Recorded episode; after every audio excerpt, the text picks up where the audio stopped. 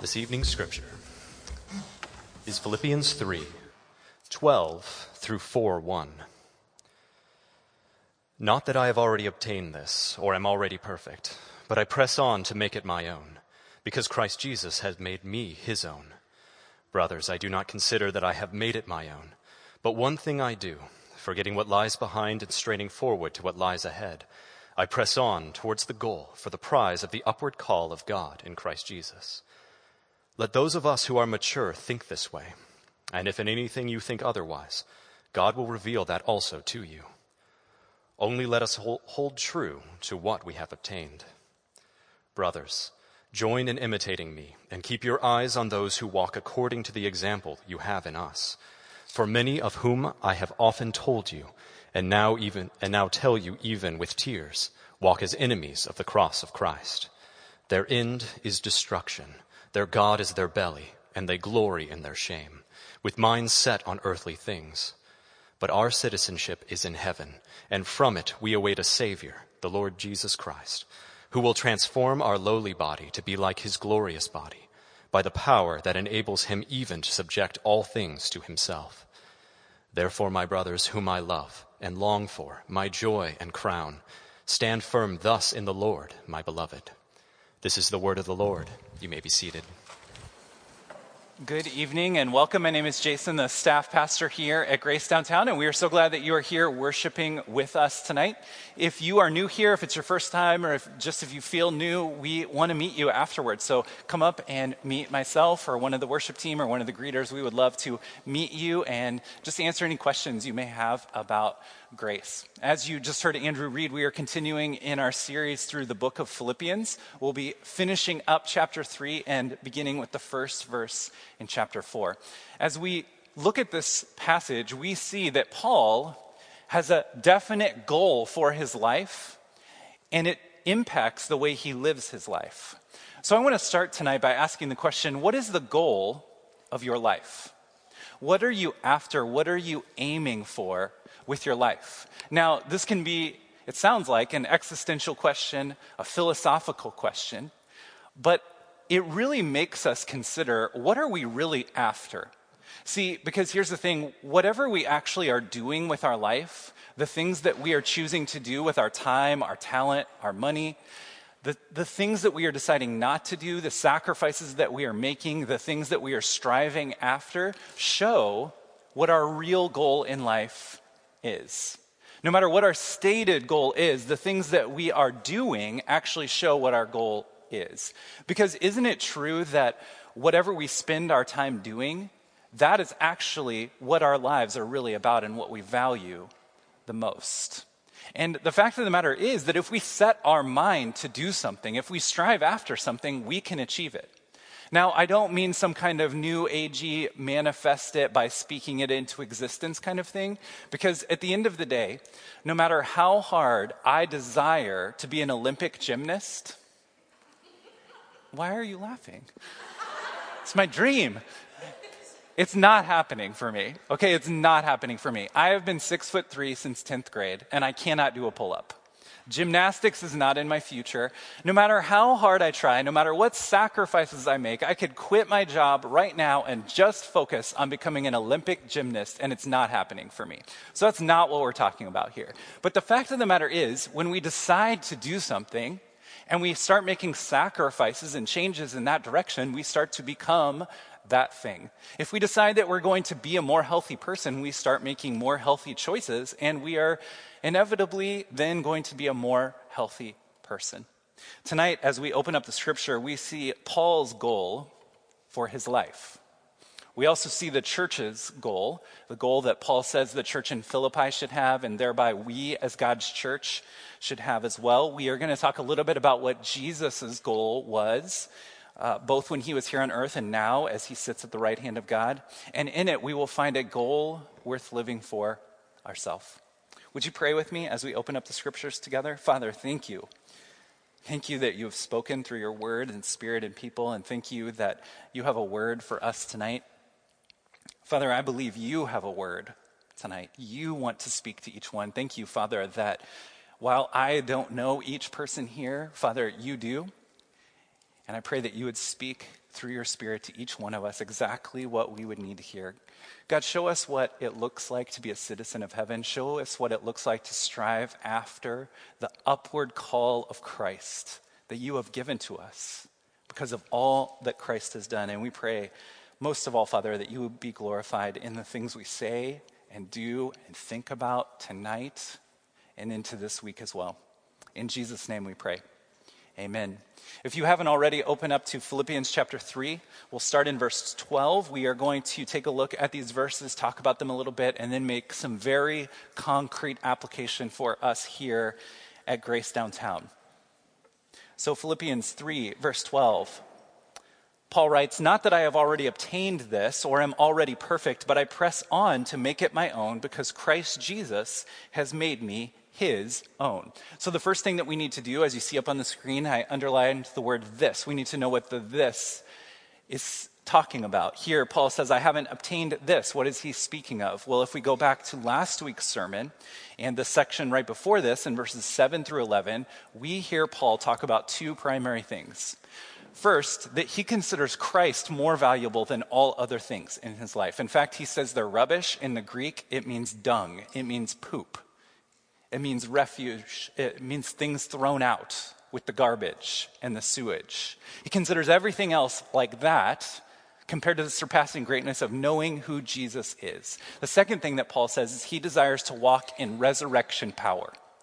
That his life would be marked by the power of the resurrected Savior and the Spirit of the living God which lives inside of him. That's his two desires for his life. And here, Paul tells us, I have not obtained that yet. It tells us two things. He looks forward to the day he will, which we'll talk more about that in just a moment, but it also tells us that he does not feel like he has arrived. Do you come in here tonight knowing that there are things that you need to grow in, knowing that there are things that you need to overcome, knowing that there are things that you need to stop doing if you are a citizen of heaven, things you need to start doing if you are a citizen of heaven? Well, you are in good company. You are in good company in the guy re, uh, writing this text. You are in good company with the people sitting around you. And you are in good company with this preacher as well. We know what we should be obtaining. We know what we should be going after. We know how we should value Christ above all things. We've been preaching about it through Philippians, and every single Sunday you've heard a sermon here. We've been talking about how Christ and the gospel is the motivating principle of our lives. But here, Paul is saying, I haven't obtained it yet. I'm not walking in the way that I know I'm supposed to. And let's just take a big, deep breath and thank God and rejoice in the grace of this passage. Rejoice that Paul has the humility to say, I haven't obtained all this. I'm still a work in progress, and so are you. He wants to remind the church of that, and I think it's important for us to remember as well. He says, though, that he is striving after those things. He is striving after righteousness. He is striving after valuing Christ above all things. He is striving after living out resurrection power. And why is he striving after those things? He tells us here because Christ Jesus has made me his own because he belongs to Christ, because he has a new master, because Christ has made him his. Look back with me at verse 9 of chapter 3 from last week. Paul writes, And be found in him, not having a righteousness of my own that comes from the law, but that which comes through faith in Christ, the righteousness from God that depends on faith. He says, Christ has made me his own. I am found in Christ. And what he means by this is that Christ's righteous life was lived on his behalf. So, this side of heaven, he, nor you, nor me will obtain everything that it looks like to be a citizen of heaven. But someday we will. So, now, how can we be made right with God? As we just read from Amos, how can I have a relationship with you when there is a gap between us? That gap between us and the Heavenly Father, the one that created us, is sin. Because, see, we've gone our own way. We've traded his mercy and grace for a pair of shoes, is what Amos said. The very vivid, raw, crude picture of what we have traded in instead of being the citizen of heaven that God has called us to be. Paul says, I'm found in his righteousness. It's what Christ has done. It's his righteous perfection, his death in my place, and the resurrection life I have because of his spirit. That's what my life is about. So there's certain things that I am striving after. Look with me at verses 13 and 14 Brothers, I do not consider that I have made it my own, but one thing I do, forgetting what lies behind and straining forward to what lies ahead, I press on towards the goal for the prize of the upward call of God in Christ Jesus. Here, he restates the same thing. He has a goal, and it's affecting his actions. He has a goal and it's affecting his actions. What is the goal? The upward call of God in Christ Jesus. The upward call. As usual, Paul means many things with one phrase. He is very gifted with language. He wrote half of the New Testament. He is very gifted with language. And here he means many things when he says the upward call. A few that we can know for sure.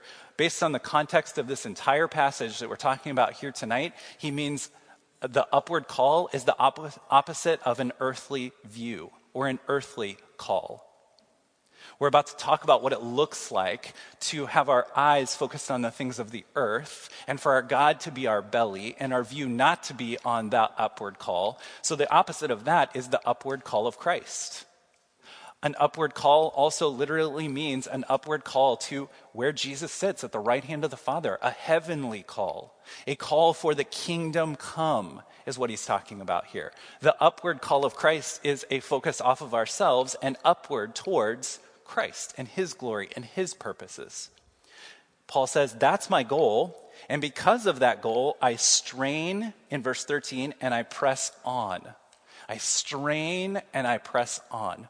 So he's talking about striving, pressing on, straining towards because of what is already his in Christ.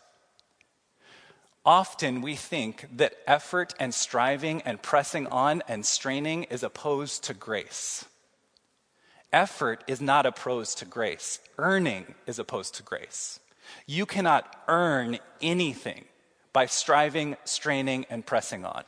You cannot earn righteousness. You cannot earn citizenship in heaven. You cannot earn the power of God. You cannot earn salvation or heaven or the kingdom come by your own striving. Paul is clearly saying he strives, strains, and presses on and fixes his eyes on who God is and the upward call of Christ because of who he already is. Because Christ has called him his own. That's what Paul is saying here. So he lives a certain kind of life, an upward call on his life an upward call means that we realize that everything we see with our eyes is not all there is. That everything we see on this earth, that of the flesh, that of the created order, is only part of the reality. There is a heavenly reality. There is a kingdom that is still to come. There is a spiritual reality. There is Jesus literally sitting at the right hand of the Father. And Paul is saying, I believe all those things are just as real as the chair I sit in or the podium I stand at. That's what it means to have the upward call of God on your life and to strive after living for that kingdom. So, how do we strive? Paul's going to get a little bit more specific on what this striving looks like in verses 15 through 17. Let those of you who are mature think this way, and if in anything you think otherwise, God will reveal that also to you. Only let us hold true to what we have attained. Brothers, join me in imitating me and keep your eyes on those who walk according to the example you have in us. So he gives us an example of what striving and pressing on looks like and there's two parts to it. But before I get into that, I want to remind us that both in verse 13 and in verse 17, uh, the English translation has said brothers, but in the Greek it's brothers and sisters.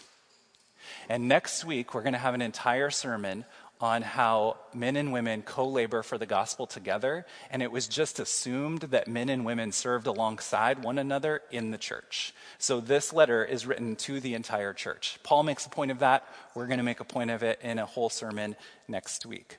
So there's two parts to what Paul is saying here. We're going to take the second part first because it makes more sense that way. Verse 17 Paul is telling us imitate those that are imitating Christ. Imitate those that are imitating Christ. What Paul is describing here is discipleship. Verse 17 is discipleship. When I say the word discipleship, whether you've been in the church a minute or your entire life, you have things that come to your mind. I could spend the rest of the night listing off all the things that may come to your mind when I say discipleship, and it's usually based on your church background. If Grace Community Church is the first church you've been a part of, when you think of discipleship, you think of things we call discipleship. If you grew up in a, another church, you think about what they did for discipleship. Usually, our church background is how we define discipleship. So, some of the ways that we have defined discipleship or some of the things that we picture, the concrete examples when we talk about discipleship, we may think about classes. Maybe you've had discipleship classes in your church. Maybe you think of discipleship and you think about doing a Bible study. Maybe you think about meeting one on one with someone who is discipling you and they're your discipler. Maybe you think about studying the Bible in groups. Maybe you think about community groups here at Grace. Maybe you've been in a church that had a discipleship pastor where it was someone's role, apparently, to disciple everyone in the church. There's something you think about when you hear the word discipleship. Instead of giving us the word here, Paul gives us a picture, a practical outworking of what discipleship looks like. He says, imitate. Join in imitating me and keep your eyes on those who walk according to the example you have in us. There's a vivid example of this in 1 Thessalonians chapter 1, 6 and 7, where Paul writes to the church in Thessalonica, "You became imitators of us and of the Lord." For you received the word in much affliction with the joy of the Holy Spirit, so that you became an example to the believers in Macedonia and Achaia. Here's what Paul is saying We imitate Christ, you imitate us, and then others are Im- imitating you. That's discipleship. You can do it a number of different ways. That's the first part that we're going to talk about in just a minute. You can do it a number of different ways, but it needs to look like that. Because the disciple is a student of Jesus. So a student of Jesus, a disciple, does what Jesus did. And then, then you become a teacher. And then you teach someone else, and they are your student. And then they disciple someone. He is showing us what discipleship looks like. And we know that this is God's plan for spreading the gospel because we're sitting here today, 2,000 years later. People imitated Christ, then others imitated them and imitated them all the way to us. Much of what we know about who Jesus is and what it means to be a disciple is because we have been a student of someone. So that's the second part. That's what Paul is saying. He's giving this, this vivid picture of discipleship. Then, this first part. He says, Let those of you who are mature think this way. If in anything you think otherwise, God will reveal that also to you. What is he talking about here? I believe he's talking about two things. One, he is allowing for his own error, or at least his lack of comprehensive examples here. He is saying, this isn't all there is to discipleship. This isn't all there is to being a citizen of heaven. So let the Spirit show you what is lacking in what I'm saying to you.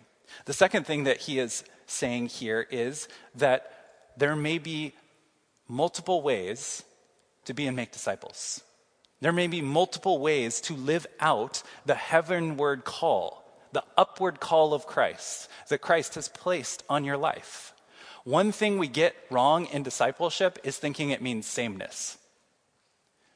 That we should be like the person discipling us, and that other people need to be like us. It's one of the biggest mistakes that we make in discipleship. Here, Paul is saying, imitate only what you see of Christ in us. Imitate only what you see of Christ in us. And that is what you have to pass on to your student as a teacher, is Christ. There's a lot of preferences you could pass on. There's a lot of ways of doing things. There's a lot of personality you could pass on to someone, but you pass on Christ. That's what he's saying. That's what discipleship looks like. Verse 18 and 19. For many of whom I have often told you, and now tell you, even with tears, walk as enemies of the cross of Christ. Their end is destruction, their God is their belly, and they glory in their shame, with minds set on earthly things. Here's the counterexample He's showing us what it looks like when the upward call of Christ is not motivating your actions. He says that it ends in destruction. Proverbs tells us that there's a way that seems right to mankind, but in the end, it only leads to death. He is saying here that the opposite of an upward call and keeping our eyes fixed on the kingdom come and focusing on the fact that we're citizens of heaven, it looks like setting our minds on earthly things. Not just getting distracted by earthly things, but setting our mind on earthly things. And he gives us this example of these people, these enemies of the cross of Christ, their end is their destruction, and their God is their belly. Their God is their belly. Why does he give us this very crude but very concrete example of what this earthly focused life looks like. I think there's three reasons. One, he is being consistent because throughout the New Testament, Paul and the other writers of the New Testament list gluttony with a lot of heinous sins. It's shocking to read it, it's convicting to read it, but as we read about all these things and we're like, "Oh man, that's really bad, that's really bad." They it's often thrown in there gluttony it's, so he's being consistent in that way. The second reason that he's throwing this in there is he wants to give us a concrete, vivid example of what it looks like to have our focus on earthly things. To focus on earthly things. And the third reason that Paul is using this example is he wants to prove to us, with a very real life example, that what we truly believe impacts our actions.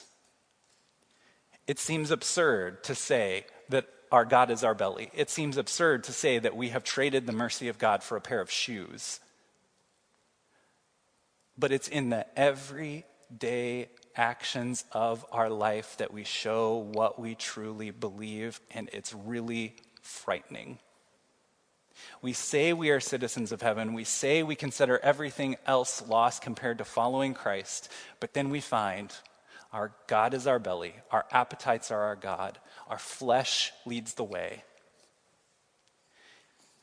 And here, Paul is saying that these folks have gone their own way. Their end is their destruction. Their God is their belly. And they glory in their shame with minds set on earthly things. These are people that, though they speak the name of Christ and say they are citizens of heaven, their everyday lives show that they do not belong to heaven and they are not found in Christ. There's examples of this in the world today. There was examples in Jesus' day, the Pharisees, Judas, one of Jesus' very disciples, the Judaizers that were Jews that said that Gentiles had to be circumcised if they wanted to start following Jesus. It were those that spoke the right things with their mouth, but their actions showed that they did not really believe that they were found in Christ.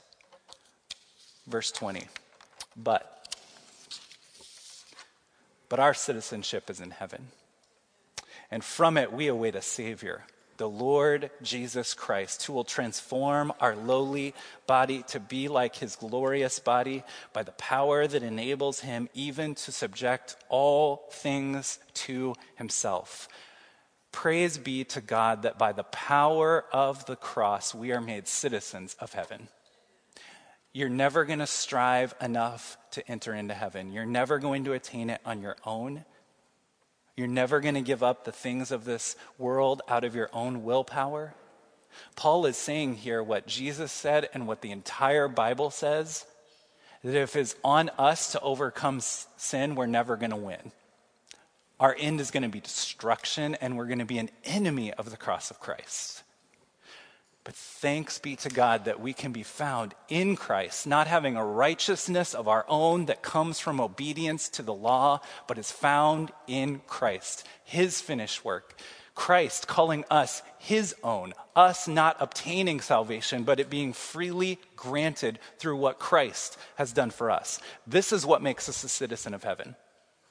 Because Jesus, the ultimate citizen of heaven, came and lived the perfect life that you and I cannot. He always did the will of the Father. He always obeyed the upward call on his life. And those that were literally enemies of his, of God's, of the cross, put him on a cross. He died in our place, and three days later, he rose from the grave, showing that he was God. Then he went to be with the Father, and he said, I am coming back soon. And now you and I can have a righteousness that is not our own. We can live out the upward call of Christ in our life, and we can glorify God with whether we eat or drink or whatever we do. Do our lives show that we are awaiting the return of our Savior? Are we striving after the things that He is after? Is our life committed to seeing the kingdom come? This is the priority. Last week or a couple weeks ago, we talked about priority and how priorities is a new term in the English language, that we need to have one priority, one goal. This is the goal glorifying God in all we do by being and making disciples. This is the upward call of God on our lives. And we can live it out and we can have this new goal because the one who has obtained us. Who holds this in his hands? It's not us, but it's Christ. And here we are told that we are held by the power that enables him even to subject all things to himself. That's the power holding on to you today, if you are a citizen of heaven. The author of Hebrews in chapter 2, verse 8 says that the Father has put everything under Jesus' feet. He has put everything in subjection to him, and he has left nothing outside of the control of Christ. Christ controls and holds everything in his hands, and he is the one holding on to you, and that's good news. That is good news for us today. Philippians 4, verse 1, the next verse. Therefore, my brothers, whom I love and long for, my joy and my crown, stand firm thus in the Lord, my beloved. Are you finding it hard to stand firm? Are the things of this world taking more and more of your time and energy? Are you finding it hard to stand firm because of the amount of suffering you have endured, because of living in a fallen world or at the hands of someone else's sin? Are you struggling to stand firm when it seems like the world is teetering and tottering on the verge of destruction? Are you standing firm with the everyday trials that this life has to offer? The only way that we can stand firm is because of what Christ has done for us. And today, he calls you a citizen of heaven. This is what it looks like to be a disciple. This is what it looks like to be a student of Jesus. It's standing firm in what he calls you. It's standing firm because he has called you his own. And his word and his identity that He has given you stands above any opinion you or anyone else has of you. So, in light of this, how should we then live? What are the implications from this text? First, we need to be found in Him. I want to ask you the question Are you a citizen of heaven today?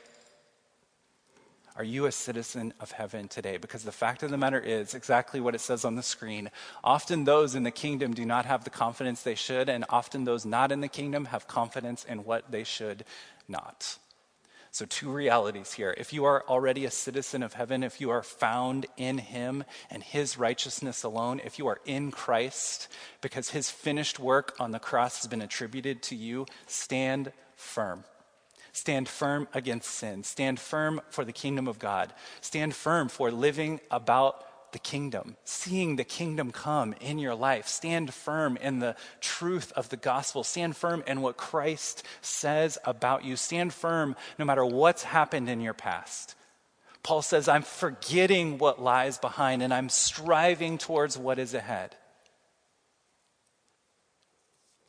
Are you not sure you're a citizen of heaven, or are you sure you're not a citizen of heaven? Stop looking for peace and comfort and purpose and goals outside of who God says that you are and the purposes He has for you. Be found in Him. There is no way to honor this God, there is no way to live up to His standard on our own. We must be found in Christ. I have had the opportunity to go to a few countries on short term uh, trips uh, missions trips. I've been to Italy, I've been to Jamaica and Mexico and Asia. I've been to these countries, I've gotten the t shirt, I learned some of the language, I learned about the culture, I ate the food, but I am not a citizen of those countries. I was just visiting. There's only one way to be called a citizen of heaven, and that's Christ's work on your behalf. It's not going to church, it's not getting the souvenir, it's not saying all the right things. It's what Christ says about you. And today, can be the day of your salvation, where you can be called a citizen of heaven.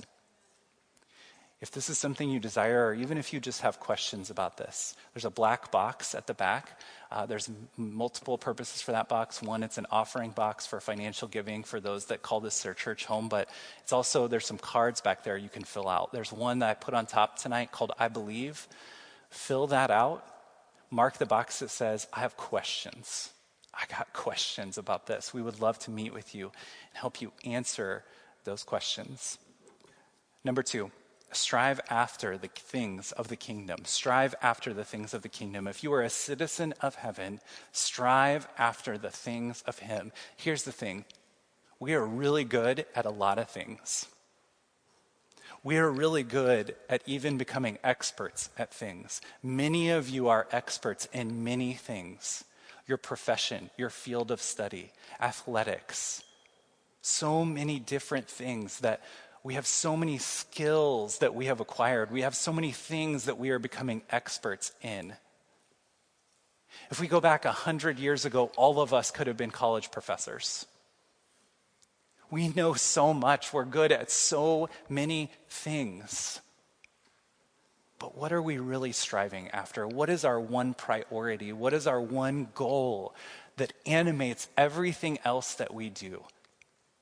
See, God has called us to a lot of different roles, but He has only called us to one priority, one goal, and that's glorifying Him, the upward call of God in Christ on our life. As citizens of heaven, we are called to live like a citizen of heaven and invite more people into citizenship in heaven.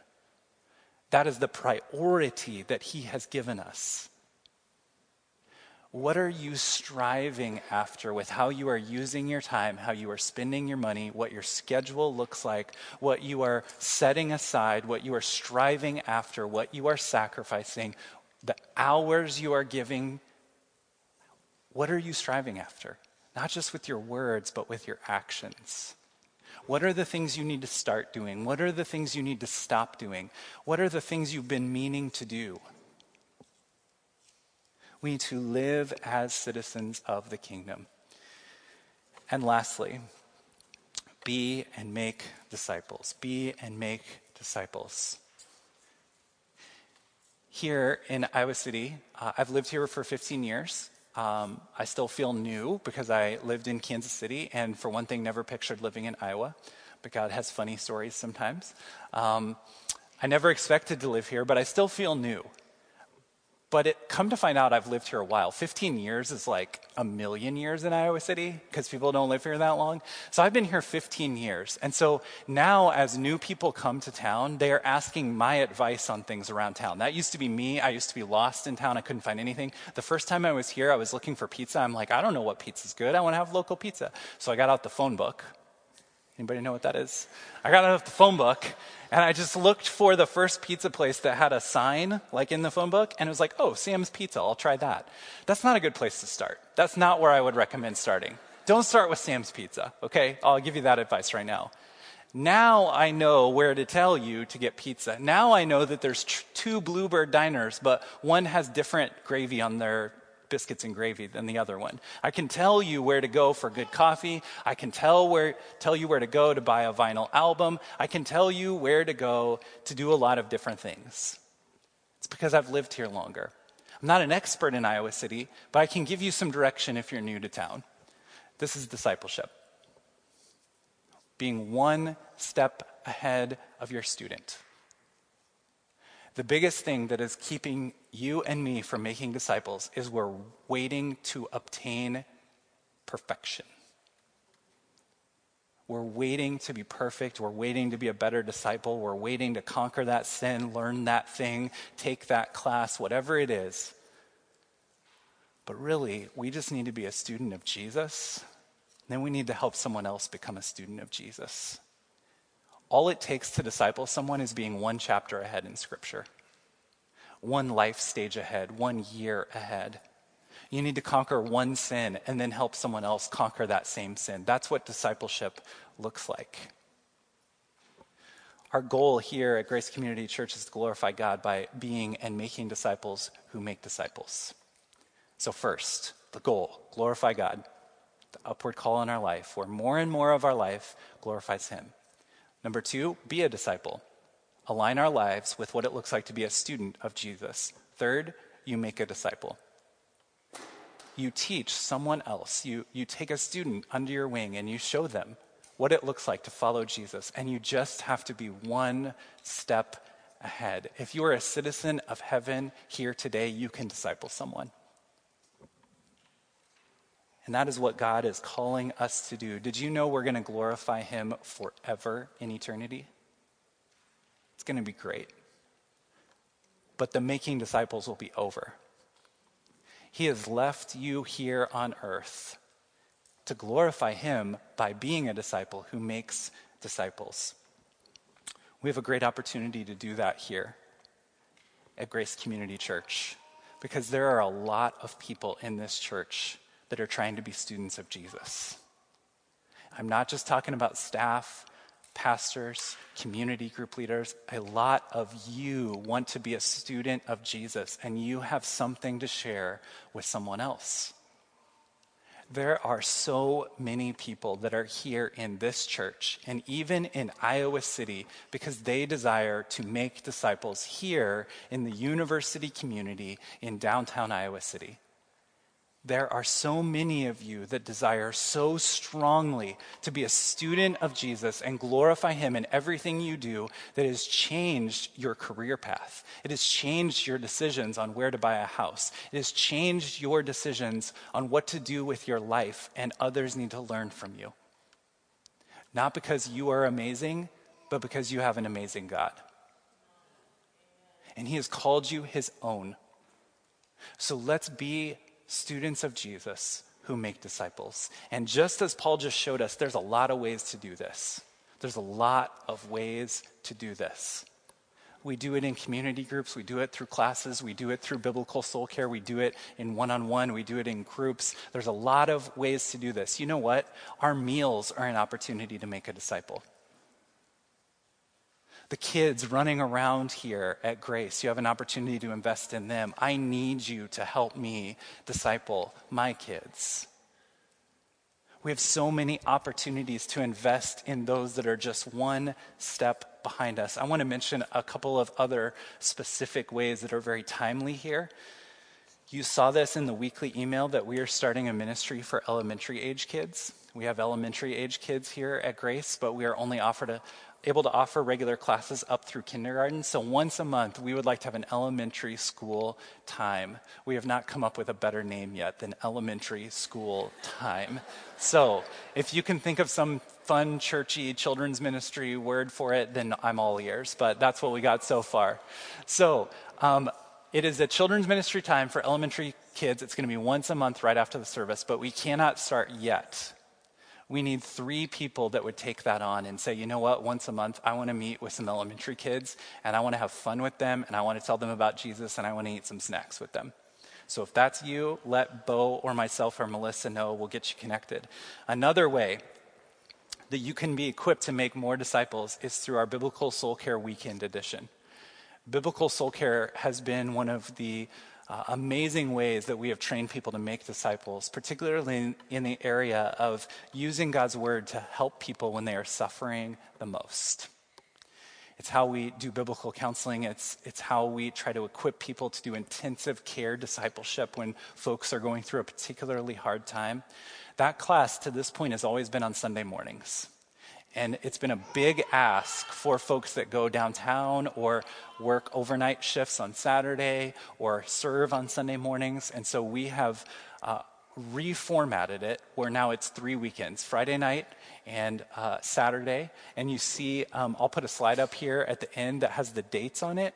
Um, but it's coming up and it starts next weekend, but it is not too late to sign up. You should have got a registration in your weekly email, but you can sign up for that and be equipped to make more disciples again. You just need to be one step ahead. One step ahead in your healing, one step ahead in your victory, one step ahead in your discipleship to help someone that is right behind you. And this kind of life glorifies God being a student of Jesus, helping others follow Jesus, this is the call of our lives. If everything we do here at Grace Community Church is not about this, we're just playing church. This is what our church is supposed to be about because this is what our lives are supposed to be about. And I invite you into living out your citizenship here at Grace Downtown.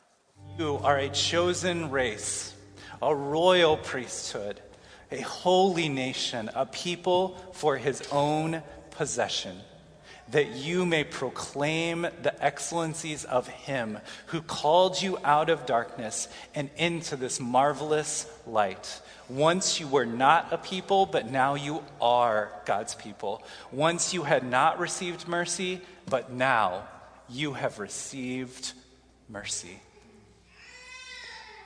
Jesus, may the upward call that we have in you be what drives us this week as we look to glorify you by being and making disciples for your glory. In Jesus' name we pray. Amen.